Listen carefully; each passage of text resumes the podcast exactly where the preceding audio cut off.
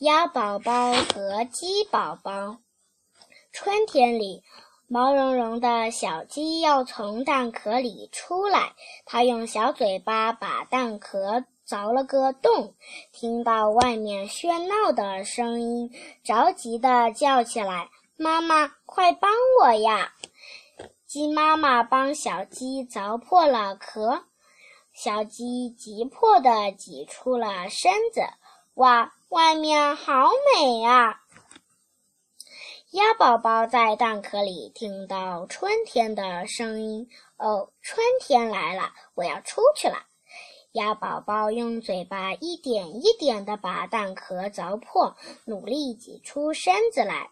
鸭宝宝走出了草窝，说：“我要先找到妈妈。”他来到池塘边，看见妈妈正忙着捕鱼，就想。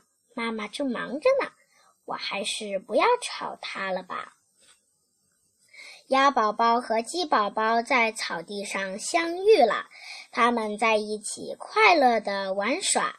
突然，一只老鹰从天空直冲而下，鸡宝宝吓得哭喊起来：“妈妈，救我！”